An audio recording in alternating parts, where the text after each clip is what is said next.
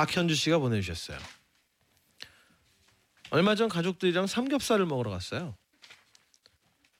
주문을 하고 기다리는데 옆 테이블이 시끄러워서 보니까 부부 세 팀이 아이들을 데리고 고기를 구워 먹고 있더라고요.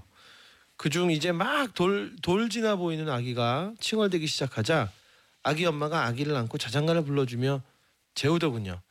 자장 자장 자장 자장 우리 아기 잘도 잔다.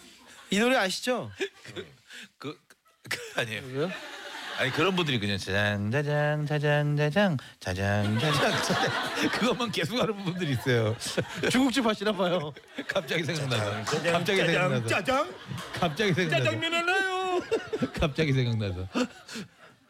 이 노래 아시죠? 근데 정신없는 와중에 노래를 부르다 보니 헷갈렸나 봐요.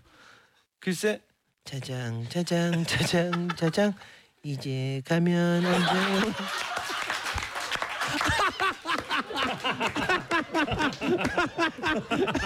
와 애를 보내버렸어요.